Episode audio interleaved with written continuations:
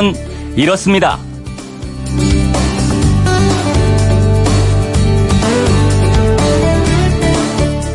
안녕하십니까 오승훈입니다. 밥은 며칠 굶어도 죽지 않죠. 하지만 물이 없으면 사람은 큰일 납니다. 생명을 유지시켜주는 이 물, 더러운 걸 씻어내는 용도로도 쓰이고요. 수영장이나 워터파크처럼 즐겁게 놀 수 있게 해주는 물도 있는데요. 요즘 이 워터파크보다 동터파크가 더 뜨고 있다는 거 아십니까?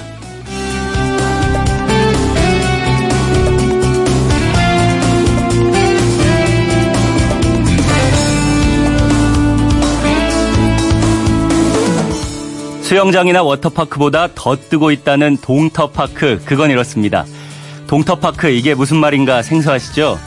동네에 설치된 작은 워터파크를 줄인 말이 동터파크인데요. 우리말로 하면 동네 물놀이장입니다. 아이들과 이미 다녀온 분들도 계실 테고, 이번 주에 가기로 약속한 분들도 계실 텐데요. 요즘 많은 지방자치단체들이 이렇게 어린이들만 입장할 수 있는 작은 워터파크, 물놀이장을 동네 곳곳에 설치하고 있습니다. 뭐 기업이 운영하는 대형 워터파크랑은 비교하기가 어렵겠죠. 그렇지만 어린이들은 소리를 지르면서 미끄럼틀도 타고 물벼락도 맞을 수 있습니다. 그래서 주말 평일 가릴 것 없이 많은 주민들이 동터파크를 찾고 있는데요. 누가 제일 먼저 이런 동터파크를 시작했는지는 모르겠지만 어, 주민을 위한 참신하고 창의적인 시설이 많아진다는 것 무척 반갑죠. 사정상 휴가를 멀리 못 가는 분들도 많이 있을 텐데 가볍게 걸어서 물놀이장 갈 수 있다니 더 좋은데요. 이런 경쟁은 좀 더 심해지고 뜨거워져도 괜찮을 것 같지 않습니까?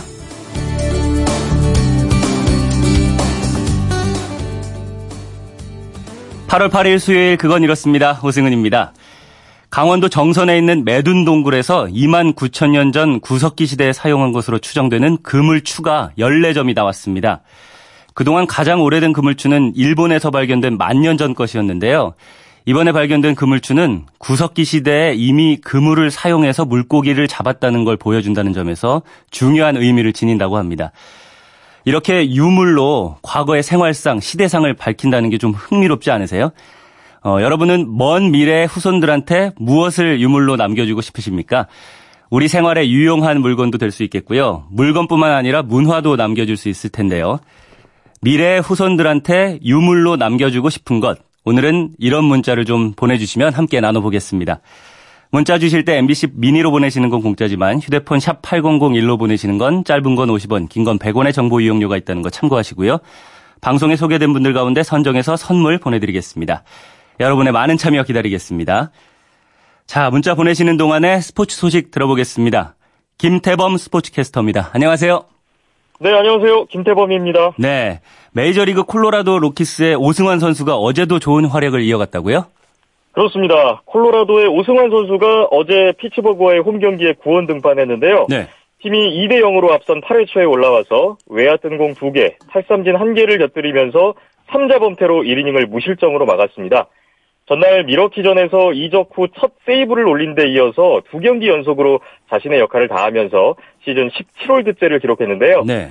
이로써 오승환 선수는 최근 14경기 연속 무실점, 콜로라도 이적 후 5경기 연속 무실점 투구로 평균 자책도 2.42에서 2.38까지 낮췄습니다. 네. 오승환 선수는 현재 한미일 통산 400세이브 달성까지 단 1세이브만을 남겨놓고 있는데 네. 조만간 이 대기록 달성 소식도 들려올 것 같습니다. 네, 그것도 전해주시기 바라고요. KBO 리그 넥센 히어로즈가 어제 외국인 선수 교체를 발표했다고요? 네, 넥센이 5강 싸움을 위한 승부수를 던졌습니다. 어제 기존 외국인 타자 마이클 초이스 선수를 웨이버 공시하고 바로 새로운 외국인 타자 제리 샌즈 선수와의 계약을 발표했는데요. 네. 이로써 넥센은 올 시즌 10개 팀 중 유일하게 외국인 선수 2명을 교체한 팀이 됐습니다.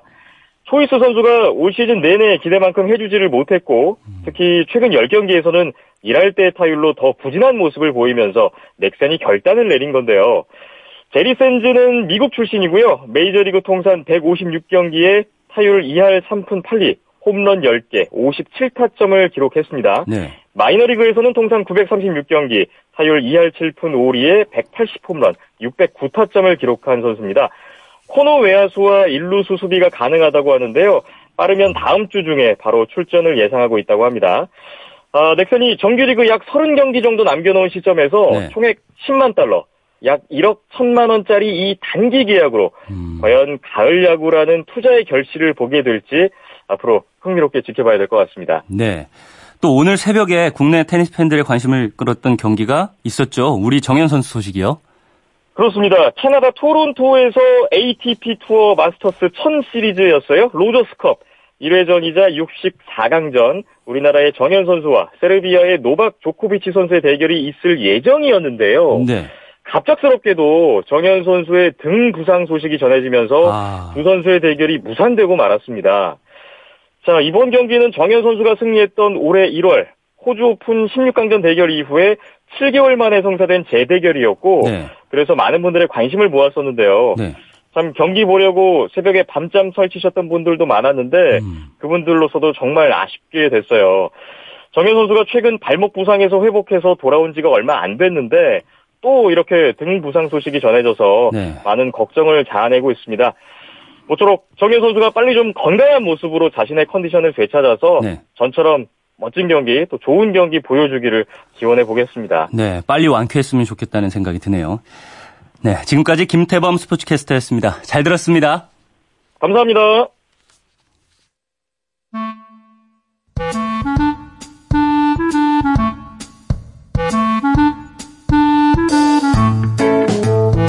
오늘을 꽉 채워질 생활 정보를 알려드립니다. 오늘을 채우는 여자 배아량 리포터 나와 있습니다. 안녕하세요. 네, 안녕하세요. 네, 오늘을 꽉 채워질 생활 정보 어떤 내용 준비하셨나요? 요즘 아무리 모바일로 안내장 많이 보내신다고 하지만 네. 그래도 여전히 청첩장이나 중요한 안내장은 우편물로 보내시잖아요. 그렇죠.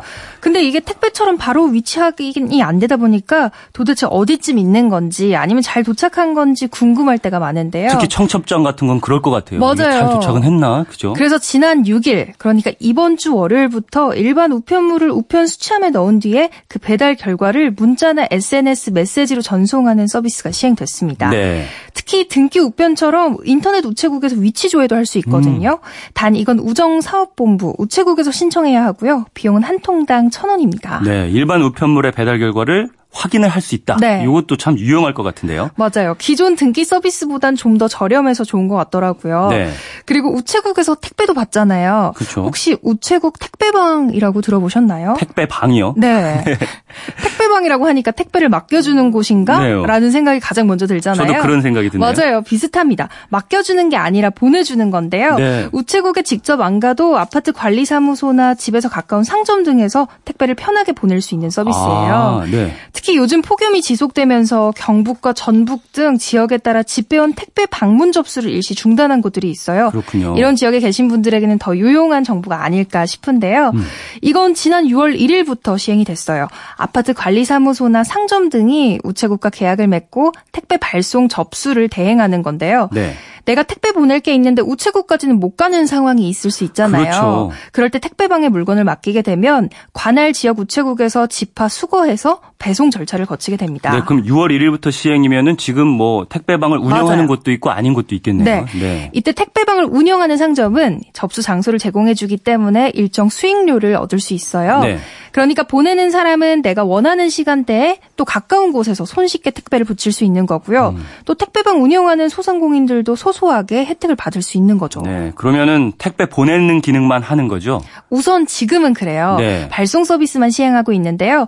올해 하반기부터는 고객의 반품 택배 물품을 전달하는 서비스와 선납 소포 라벨을 사용한 택배 물품 접수 서비스도 시행할 예정입니다. 예. 선납 소포 라벨이 뭐냐면요. 네. 우체국 소포 상자에 라벨만 딱 붙여서 보내면 되는 거예요. 음. 그러니까 택배방에서도 기다릴 필요가 없는 거죠. 음. 또 내년에는 수령 서비스 시행에 대해서도 논의한다고 하는데요. 네. 고객이 배달 장소로 택배방을 지정하면 배달 물품을 거기서 받을 수 있는 거예요. 음. 훨씬 안전하기도 하고 편하겠죠. 예, 편할 것 같은데 택배방 위치는 또 어떻게 찾아야 되는지 궁금합니다. 우체국 홈페이지 들어가자마자 제일 하단에 전국 우체국 이용 안내라는 메뉴가 있어요. 네. 클릭하시면 우체국 찾기가 있거든요. 여기서 분류 중에 택배방을 선택하시면 내 위치에서 가장 가까운 택배방 주소와 전화번호가 뜹니다. 음. 택배방마다 운영하는 시간이 다 다르기 때문에 방문하신다면 미리 참고하셔야 할 것 같고요. 네. 또 택배방 이용 요금도 궁금하시죠? 예. 2kg까지는 4,000원이고요. 5kg까지는 5,000원, 최고 30kg까지 되는데 30kg일 때는 11,000원입니다. 어, 저도 택배 종종 붙일 때 있는데 시간이 안 맞아서 계속 미루게 됐거든요. 네. 이제는 택배방 이용해서 원하는 시간대에 편하게 방문할 수 있을 것 같아요. 예, 요즘은 택배 보내는 게 정말 많이 간편해진 것 같다는 생각이 들어요. 맞아요. 이런 택배방도 있지만 주유소랑 편의점에서도 택배를 보낼 수 있는 세상이니까요. 맞습니다. 가까운 택배방은 우체국 홈페이지 전국 우체국 이용 안내 여기를 통해서 찾아보고 위치와 운영 시간 미리 파악해두면 좋을 것 같습니다. 오늘을 알차게 채울 꽉 찬 정보였습니다. 지금까지 오늘을 채우는 여자 배아량 리포터였습니다. 감사합니다. 네, 감사합니다. SUV의 다이내믹에 대한 현대자동차 정동훈 연구원의 생각은 때려박는 게 다이나믹이 아니거든요. 문제는 올라가는 RPM 바늘이 아니라 상황에 맞게 변속이 잘 제어되고 있느냐죠. 투싼의 다이나믹은 이러한 세밀함일 것 같고요. balanced dynamic 투싼 페이스리프트 출시 현대자동차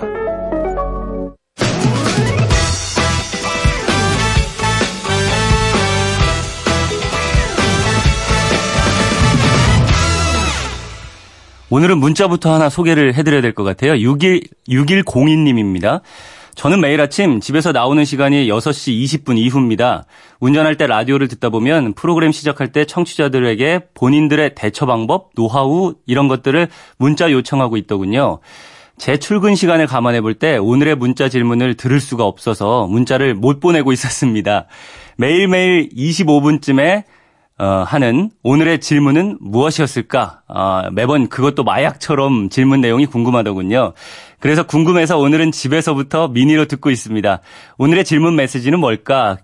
라고 기다리고 있는 중입니다. 꼭 보낼 거야 하셨습니다. 네, 오늘 문자 메시지 바로 안내를 해드려야 될 것 같아요. 오늘은 어떤 거 보내달라고 하, 말씀드렸냐면요. 우리가 먼 미래 후손들한테 유물로 남겨주고 싶은 물건이나 문화, 뭐가 있을까? 이거를 여쭤봤습니다. 왜 여쭤본 거냐면요. 강원도 정선 매둔 동굴에서 구석기 시대의 그물 추가 14점이 발견돼서 관심을 끌고 있다고 해요. 그래서 어, 이 유물로 뭐 우리가 보지 못한 구석기 생활상 이런 것들을 엿볼 수 있을 것 같다. 이런 말씀을 드리면서 여러분들이 미래 후손들한테 유물로 남겨주고 싶은 물건이나 문화를 보내주십시오 했습니다. 예, 6102님 이제 문자 보내실 준비가 되셨죠? 다른 문자들 소개를 해드리겠습니다. 1065님은요, 우리 집 유물은 친정 아버지께서 쓰시던 가시입니다. 15년 전 84세로 생을 마감하신 우리 아버지 생전 쓰시던 유품을 구남매 형제들이 각각 챙겨갔는데요. 저는 아버님의 땀 냄새 나는 갓을 소중히 상자에 넣어와서 보관하고 있습니다. 하셨습니다.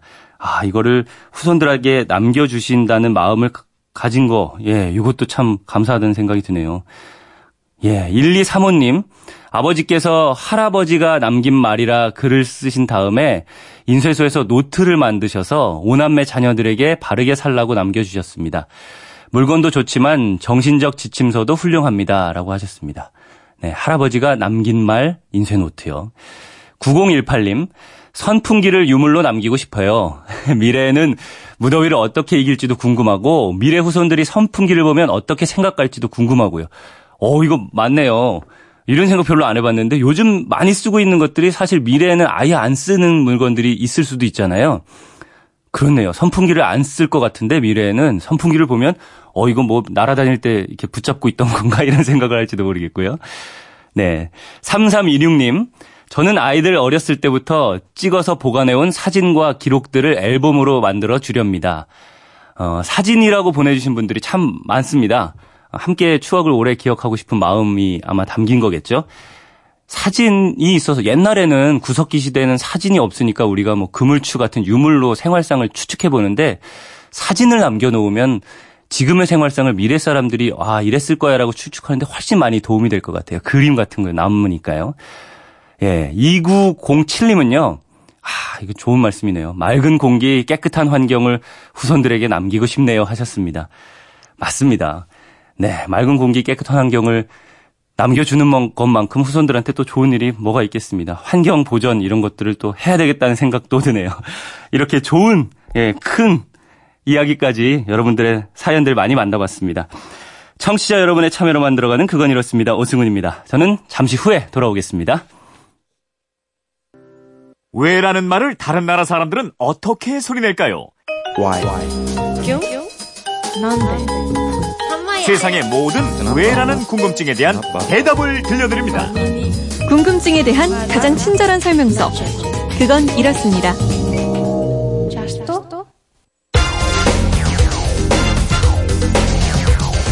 궁금증이 지식이 되는 아하! 오늘 코스피는 외국인의 순매수에 힘입어 4거래일 만에 2,300선을 회복하며 상승 마감했습니다. 코스피는 어제보다 13.66포인트 상승한 네, 어제 증시 마감 시황 뉴스 잠깐 들으셨는데요. 휴대폰 뒷번호 8944 쓰시는 분이 이런 사연 보내주셨습니다. 증권사들이 많은 서울 여의도에 갔더니 황소동상이 서 있던데요. 왜 하필 황소상이 서 있는 건가요? 이런 황소상은 다른 나라에도 있나요? 하셨습니다.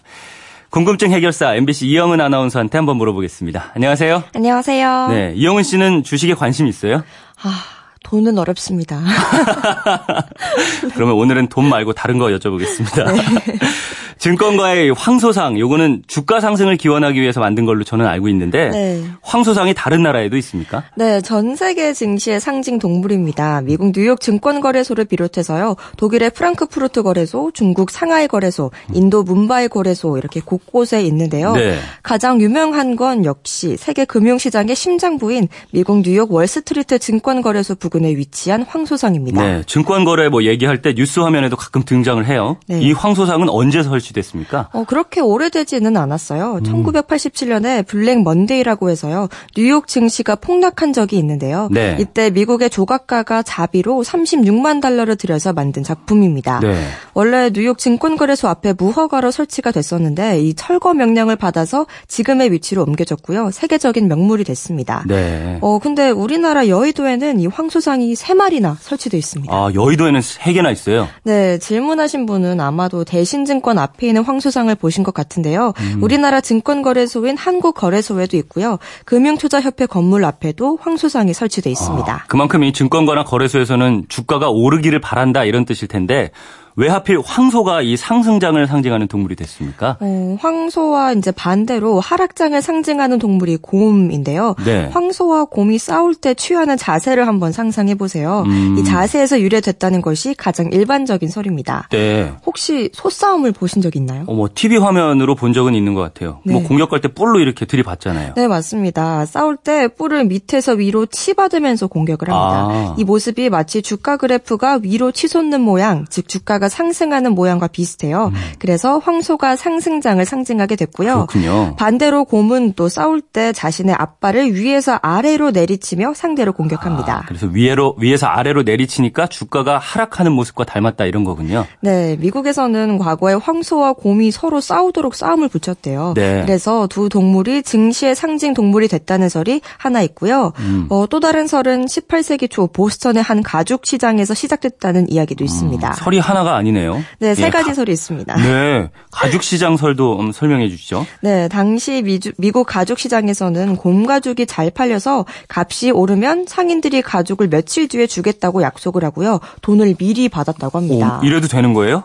곰 가죽을 가지고 있지 않은 상태에서 미리 팔았다고요? 네, 근데 가죽 값이 비싸지면 또 곰을 사냥하는 사냥꾼들은 더욱 열심히 사냥을 하지 않겠어요? 어, 그래야 값 좋을 때 팔 수 있으니까 뭐 그럴 수도 있겠네요. 네, 그렇죠. 그러다 보면 곰 가죽 공급이 늘 늘어나고 또 공급이 늘어나니까 가격이 떨어지게 됩니다. 음, 네. 상인들은 바로 이때 가죽값이 싸졌을 때 이 가죽을 사서요. 미리 돈을 받았던 고객들에게 넘겨준다는 겁니다. 아, 그러면은 상인들이 이익을 많이 남겼겠어요? 네, 그렇겠죠. 주식 투자하는 분들은 또 잘 아시겠지만 증시에 공매도라는 게 있어요. 네. 주식이 없는 상태에서 주식을 미리 팔고 나중에 주식으로 갚는 건데요. 상인들의 이 가죽 거래 방식이 지금으로 치면 공매도를 한 셈이에요. 그렇군요. 네, 이 과 정에서 사람들은 곰값, 곰 가죽값이 떨어지길 바라는데요. 이런 연유로 곰이 주가가 하락하는 약세장을 의미하는 동물이 됐다고 합니다. 네, 이런 가죽설이 있고요. 또 다른 이야기가 더 있다고 했죠? 네, 또 하나는 뉴욕 증권거래소 초창기에 새로운 기업들이 증시에 상장됐다는 소식을 알리는 게시판이 있었는데요. 게시판. 네, 증시가 화랑이면 이 게시판에 게시물이 넘쳐나지만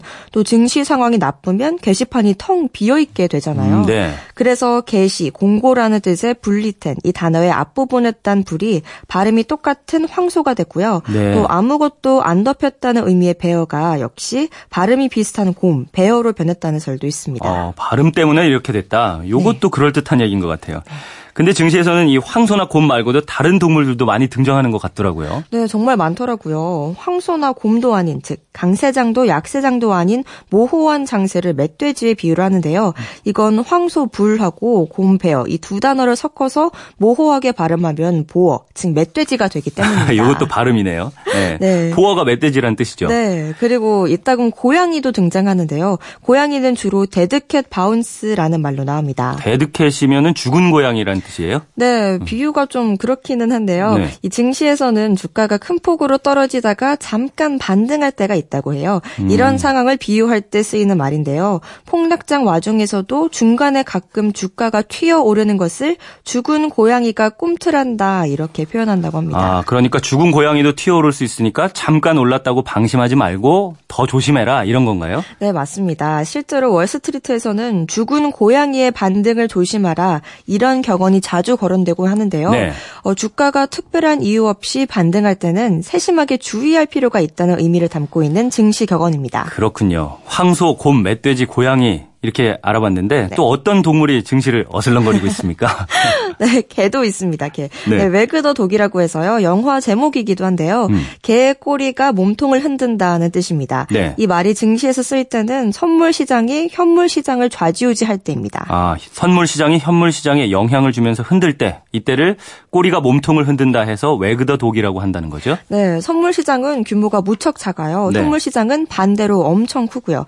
근데 현물 시장의 지수가 현물 시장의 지수를 올리거나 내릴 수가 있거든요. 어. 이럴 때 외그더 독, 개꼬리가 몸통을 흔들었다 음. 이렇게 하는 겁니다. 그러니까 규모가 작은 선물 시장이 큰 현물 시장을 흔들어 버린다 이런 네. 거고요. 또 주식시장 투자자들이 방향을 못 잡고 잔뜩 겁을 먹고 있을 때는요, 닭, 치킨을 비유합니다. 음, 치킨, 닭이라는 뜻도 있지만 겁쟁이라는 뜻도 갖고 있긴 해요. 네, 맞습니다. 흔히 치킨 게임이라고 하잖아요. 네. 이게 겁쟁이 게임이거든요. 또 증시가 역시 겁을 먹고 움직이지 않을 때는 사슴에 빗대서 표현하기도 합니다. 네. 사슴은요, 자동차가 불빛을 비추었을 때라든가 덜컥 겁이 나면 꼼짝 않고 그 자리에 서 있거든요. 그래서 붙은 이름입니다. 그, 그렇군요. 황소, 곰, 멧돼지, 고양이, 개, 닭, 사슴 뭐 얘기를 듣고 보니까 농장 하나 차리는 수준이에요. 네, 좀 그렇죠. 또 순진한 소액 투자자들을 우리는 개미라고 하는데요. 네, 개미도 서양에서는 있죠. 양에 비유하기도 하고요. 네. 어, 큰 자금을 굴리면서 순진한 투자자들의 등골을 빼먹는 전문 투자자들을 양을 잡아먹는 늑대에 비유하기도 합니다. 아, 그렇군요. 이 증시가 워낙 큰 돈도 오가고 막 돈을 잃고 버는 게 또 눈에 바로바로 바로 보이니까 이런 동물들이랑 비유를 하면서 조금 긴장을 떨어뜨리고 이런 것 것도 있을 것 같아요. 네, 8944님이 궁금증 보내주셨는데 좀 풀리셨을 것 같습니다. 덕분에 저도 새로운 내용 잘 알게 됐습니다. 음. 선물 보내드리겠고요. 이영은 아나운서 이분처럼 궁금한 거 있는 분들 어떻게 하면 되는지 알려주세요. 네, 그건 이렇습니다. 인터넷 게시판이나 MBC 미니 아니면 휴대폰 문자 샵 8001번으로 보내주시면 됩니다. 문자 보내실 때는 미니는 공짜지만 휴대폰은 짧은 건 50원, 긴 건 100원의 이용료가 있습니다. 네, 지금까지 궁금증이 지식이 되는 아하 이영은 아나운서였습니다. 감사합니다. 감사합니다. Round, round, get around, I get around, yeah, get around, round, round, I get around, I get around, round, round, I get around. 네, 비치보이스의 I Get Around 듣고 오시죠.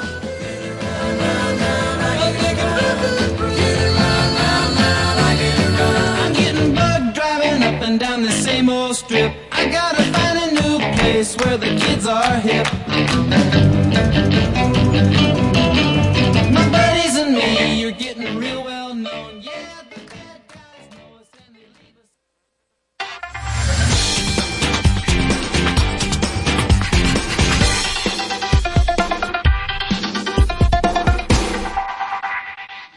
네, 공론화 과정을 거쳤던 2022학년도 대입제도 개편 최종 권고안이 어제 발표됐습니다. 그러면서 공론화 제도에 대한 필요성이나 한계에 대한 이야기들도 나오고 있는데요. 화제의 키워드를 알아보는 키워드 인터뷰 코너, 오늘의 키워드 공론화에 대해서 한국갈등학회 은재호 회장과 얘기 나눠보겠습니다. 안녕하세요. 네, 안녕하세요. 예, 본론으로 들어가기 전에 이 갈등학회랑 공론화 이게 연관이 있을 것 같은데요. 갈등학회를 궁금해 하시는 분들도 계실 것 같아요. 간단히 뭐 역할 같은 거 소개 좀 해 주시죠.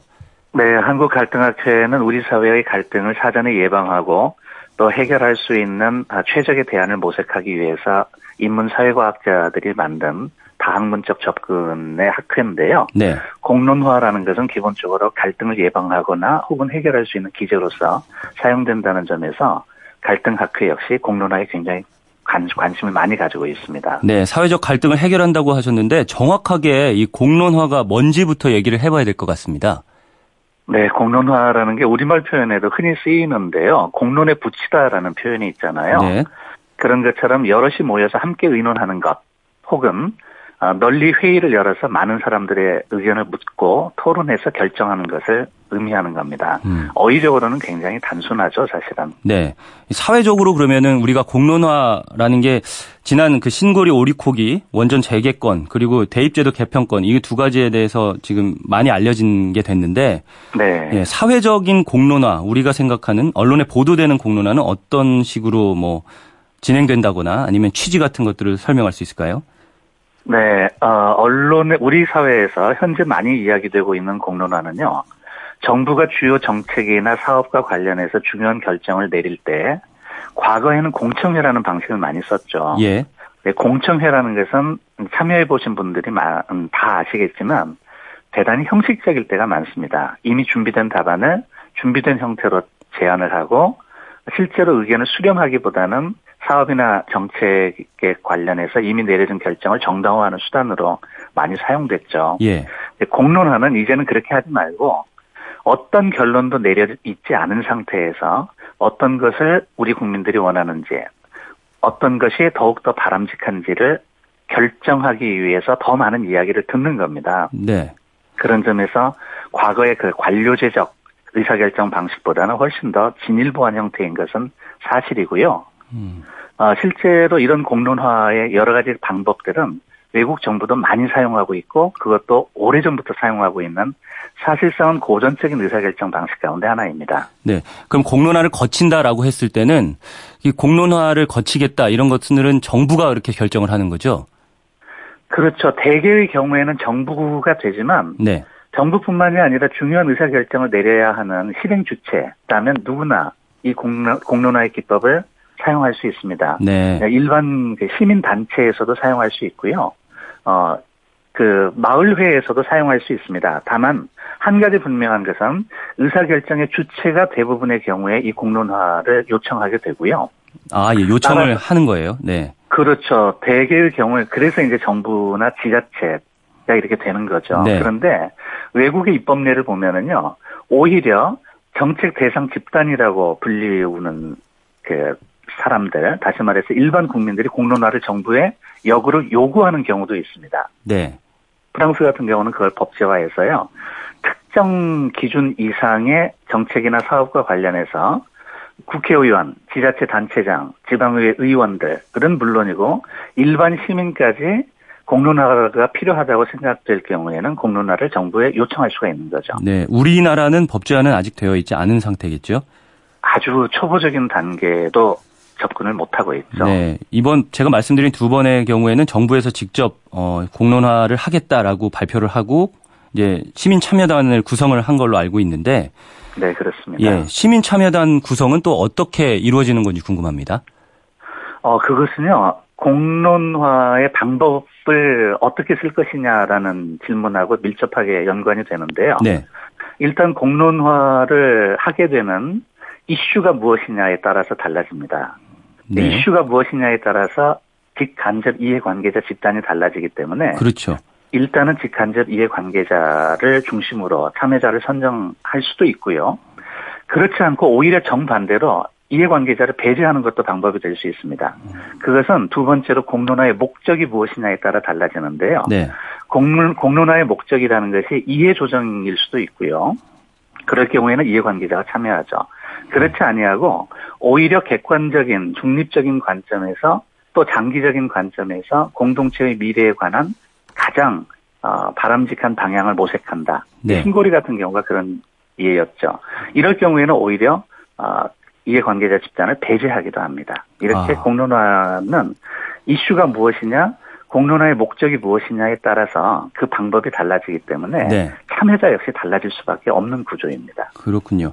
그 이게 말씀하신 것처럼 원전 같은 경우에는 뭐 이해관계자를 배제한다고 말씀을 하셨어요. 그러니까 이익이랑 네. 가까우니까 자기 이해관계에 따라서 의견을 낼 수 있다 이런 걸로 해석을 할 수 있을 것 같고요. 그렇죠. 만약에 오히려 더 멀리 있는 사람들 있잖아요. 아예 관계가 없는 사람들. 이런 사람들은 관심 자체가 없다 보니까 또 전문 지식도 없을 것 같다는 생각이 듭니다.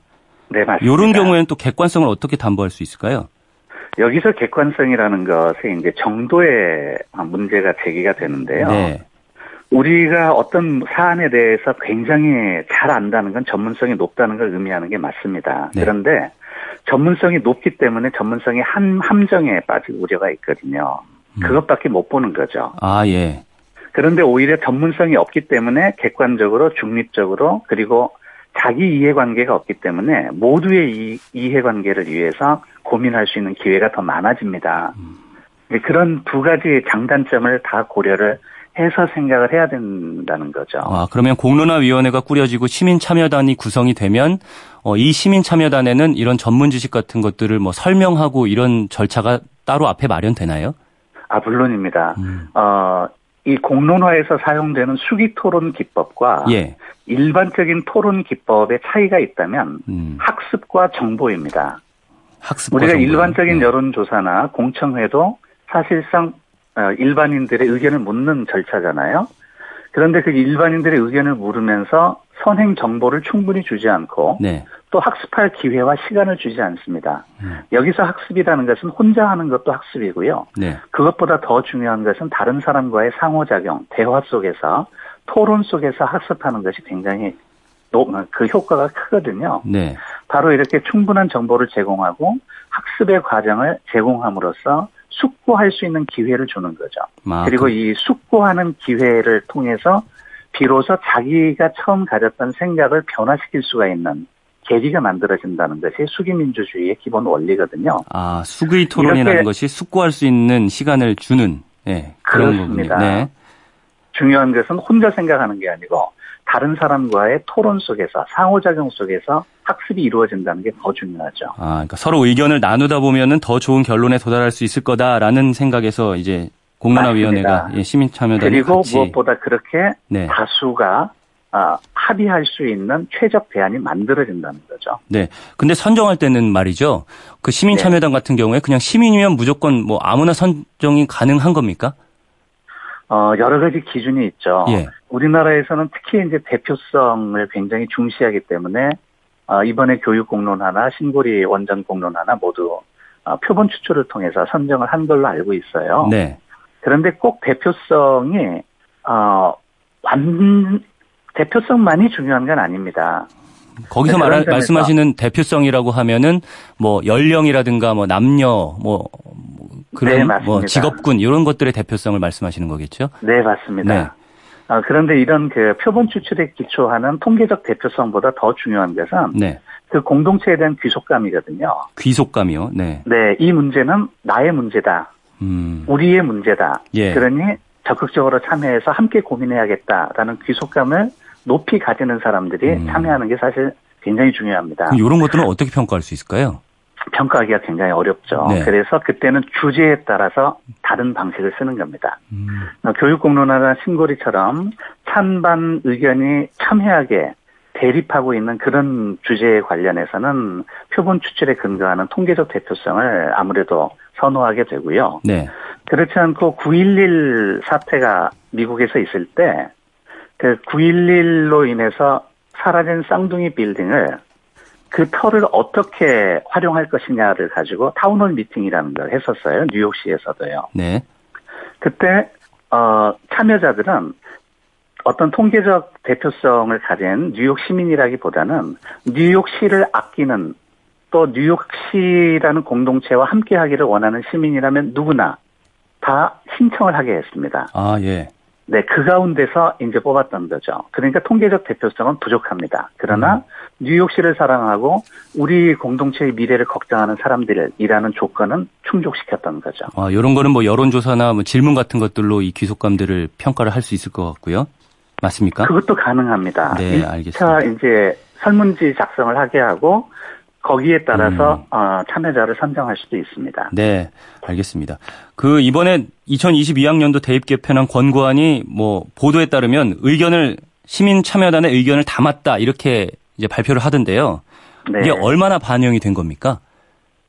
그것이 참 어려운 질문인데요. 네. 어, 공론화의 결과를 어떻게 해석하고 어떻게 반영할 것이냐의 문제이기도 합니다. 네. 사실상 그 공론화의 결과를 어떻게 해석하느냐의 문제는 어느 나라에서나 어, 끊임없이 논란이 되고 있는 부분이기는 해요. 네. 어, 그렇지만은 공론화의 결과를 기계적으로 yes, no의 찬반 비율로 해석하는 방법도 있고요. 예. 그렇지 않고 그것을 기초로 해서 정책 결정 당국이 다른 어, 정보와 지식을 기초로 결정하기도 합니다. 음. 네, 지금 교육 공론화 같은 경우는 네. 어, 오히려 공론화의 결과를 가급적이면 있는 그대로 교육 당국에 전달하기 위해서 노력한 것으로 저는 보고 있고요. 예. 다만 그 설문과 시나리오 작성 과정에서 어, 여러 가지 의견이 서로 합쳐질 수 있도록 하다 보니 해석의 여지가 조금 다른 부분은 있겠구나라고 생각은 하고 있습니다. 네. 그러면 그 회장님께서 보실 때는 이 이번 대입 개편안 같은 권고안을 마련하는 그 시민 참여단의 의견을 조율하는 과정이요. 충분히 수기가 이루어졌다고 보십니까? 글쎄요. 제가 이번 공론화 과정에는 깊이 관여를 안 하고 현장에 없었기 때문에 아, 예. 제가 그것을 예, 그렇다 아니다라고 답변 드리기는 어렵고요. 네. 다만 공론화 기간이 상대적으로 굉장히 짧았다고는 생각은 하고 있어요. 네. 왜냐하면 주어진 이슈의 크기가 크면 클수록 이슈의 복잡성이 높으면 높을수록 참여자 집단의 아, 대립 정도가 높으면 높을수록 네. 공론화 기간이 길어야 되거든요. 아무래도 그래야겠죠. 네. 네. 그런데 교육이라는 굉장히 어려운 문제를 다루면서 신고리처럼 예스와 노라는 간단한 한 가지 질문에 대한 그 공론화와 마찬가지로 3개월의 기간 동안 수행됐다는 것은 너무 짧았다는 생각에는 동의하고 있습니다. 네. 이게 아직 초기 단계인데 마지막으로 이게 어떤 네. 방향으로 가야 될지 예, 말씀을 짧게 부탁드립니다. 네, 사실 공론화 결과를요. 어, 그 있는 그대로 정책에 반영하는 것은 어렵습니다. 이제부터 전문가 집단이 공론화 결과를 어떻게 해석할 것인가, 그 결과를 두고 어떻게 활용할 것인가에 대한 어, 본격적인 논의가 더 있어야 되고요. 네. 이 논의를 바탕으로 정책이 만들어지는 것이 정책의 그 오류를 줄일 수 있는 방법이라고 생각하고 예, 있습니다. 알겠습니다. 한국갈등학회 은재호 회장에게 공론화, 공론화에 대해서 알아봤습니다. 감사합니다. 네, 감사합니다. 네.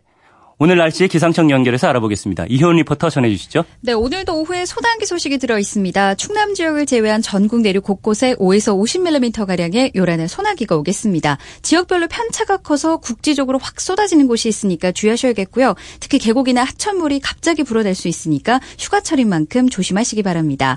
소나기가 올 때는 시원한 감이 있어도 그치고 나면 다시 무더워지겠습니다. 동해안을 제외하고는 어제처럼 낮 기온이 크게 올라 서울 35도로 웃돌겠습니다. 날씨였습니다. 네, 벌써 시간이 이렇게 빨리 다 지났네요. 지금까지 아나운서 오승훈이었고요. 수요일 아침입니다. 여러분 모두 힘내십시오.